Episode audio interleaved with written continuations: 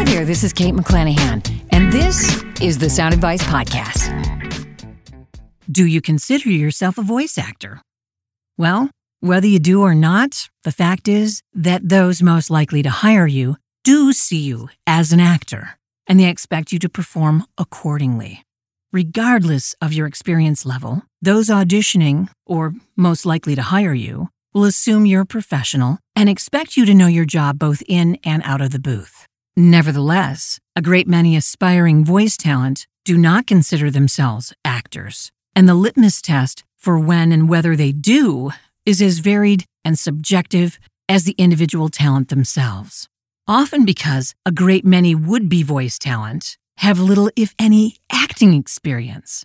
They may come from radio and have a distinct announcer type delivery, so they consider themselves announcers rather than voice actors. Or they have a corporate history, and perhaps the extent of their performance background thus far has solely been public speaking. Every talent has their own set of obstacles and assets, whether you're an established professional actor when you first expose yourself to voiceover or not. And the very same demands are required of you whether you're an experienced voice actor or not. Certainly, a bulk of voiceover work today is considered announce. However, you're paid to have a pulse. You're expected to bring life to the text and, and have a point of view. Every performance you deliver is expected to sound like you're thinking out loud, rather than the writer simply putting words into your mouth like a puppet.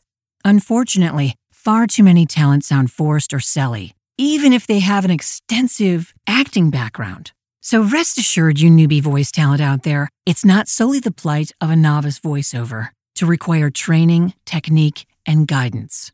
This unwanted affect can easily manifest after years of delivering radio announcements with the same over the top attack, or after voicing scores of small market reads that create a muscle memory that's generally considered off putting by larger market spots and narrations.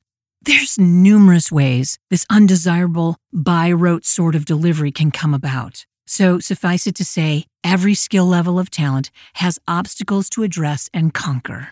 As an actor, whether you're just starting out or even if you've been at it for a while, it's your job to remain present and attentive both in and out of the booth, to offer imagination, interest, point of view, and a sense of effortlessness to every read, regardless of whether your performance is on camera, on stage, or voiceover for that matter.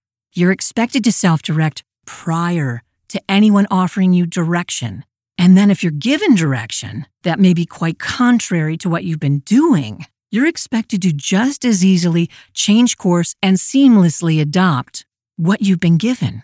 That takes practice. Of course, maintaining your professional materials, such as your demos and your home recording setup, or headshots if you're going after on camera, are all necessary as you're expected to promote yourself while making yourself accessible to the work.